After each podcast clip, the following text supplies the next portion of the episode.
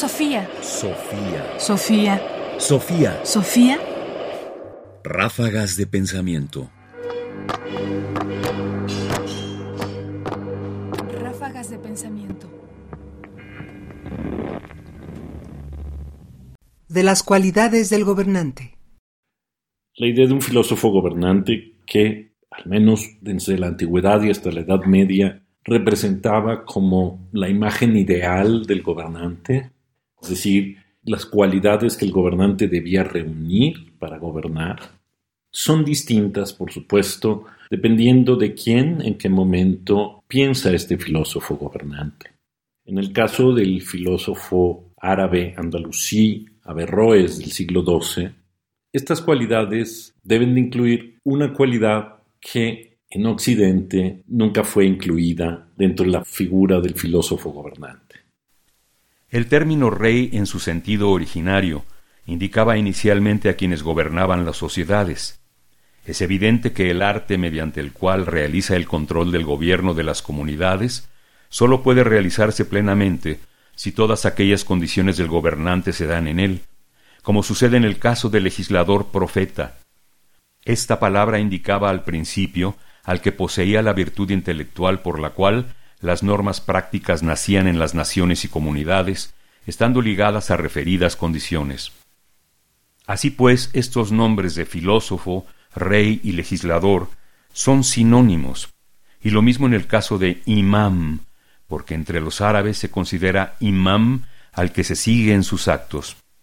Por ello, quien es seguido en estas acciones por ser un filósofo es un imán en sentido absoluto, y así será considerado a condiciones de que sea un profeta. Averroes, exposición de la República de Platón.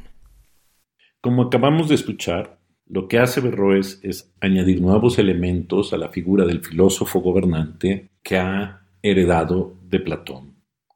Entonces, además de las cualidades propias del filósofo, es decir, la sabiduría, la virtud, y por supuesto las cualidades del gobernante o del rey, la de saber gobernar, la de tener valor, la de liderar a sus gentes, debe de incluir también la de legislar como el profeta.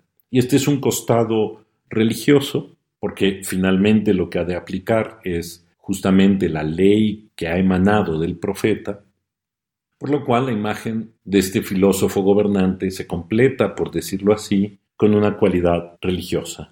Por eso, para Averroes, el filósofo gobernante es, pues, un imán, es decir, una figura que reúne todas estas cualidades para él. Vemos así, entonces, cómo Averroes, en la exposición de la República de Platón, no solo retoma las ideas de Platón, sino que las añade y las localiza, es decir, les da la forma que se necesita para su cultura, para sus ideas, acerca de lo que un gobernante tenía que ser en su tiempo. Sofía. Sofía. Sofía. Sofía. Sofía. Radio UNAM presentó Ráfagas de Pensamiento.